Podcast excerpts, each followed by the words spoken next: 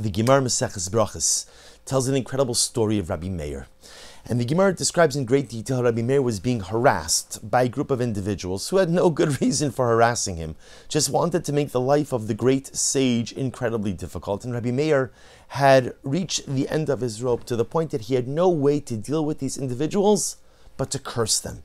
He was literally ready to bring the full measure of divine wrath and fury upon these individuals who had made his life so miserable. His wife Bruria, hearing about his plan, says to her husband, Why do that? After all, the verse, the pasuk, David HaMelech writes in, in Tehillim, chatam mina aretz, urishaim od enam. Literally translated, let the sin cease to exist in this world. Yitamu chatam. Let the sins cease to exist. Urishaim od enam. And the wicked will be no longer. And Rabbi Meir's wife Bruria made an amazing observation.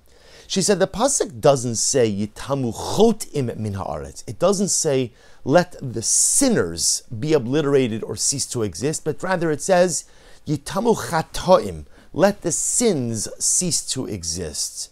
And what Bruria was telling Rabbi Meir was instead of davening for these individuals to be cursed and for these individuals to be obliterated, daven that they should do tshuva, daven that they should go out and turn themselves around. And then once it's yitamu chatoim, once the sins cease to exist, then urisha'im od enam, then the wicked will be no longer. Take away the sins, and the wicked will be no longer. And Bruria teaching her husband and teaching us an incredible lesson. That at the end of the day, see, when Rabbi Meir looked at these individuals, he saw individuals who are ra, individuals who are evil. And Bruria said, the truth is, there aren't evil Jews. There are just Jews who do evil things. And that is not a question, or that is not an issue of semantics, but that goes to the very core of our sense of self definition. When we do something wrong, do we become evil or do we become bad, good people, excuse me, good people who sometimes do something bad? Rabbi Meir thought that when people engage in bad behavior, they become bad people. And his wife Bruria taught him that's not the case. When people engage in bad behavior, they're good people doing bad things. And so, my beloved husband, don't daven for them to die. Don't daven for them to be obliterated, but instead daven for them to do tshuva. Daven for them to repent. If you're going to daven to God for something, don't daven for God to curse them and obliterate them. Daven to God to inspire them, to ignite the spark in their souls, and even the most wicked Jew can become something incredible, something special, something holy. Now, Rabbi Dr. Abraham Twersky, Zecher Tzadik Livrach, in his book Positive Parenting, writes, he says, when disciplining a child, one should never tell a child that they're bad. There's no such thing as a bad child. You could tell a child what you did was bad, what you did was inappropriate, what you did should not be done again, should not be such an act should not be committed again. But the child is never bad. The child is good. Just sometimes even good children do bad things.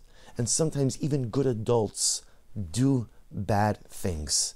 But this is incredibly important because sometimes in life we make mistakes. And all too often, when we make mistakes, especially those of us who make repeated mistakes, tend to look at ourselves as broken, as compromised, and yes, even chas v'shalom, as bad or evil.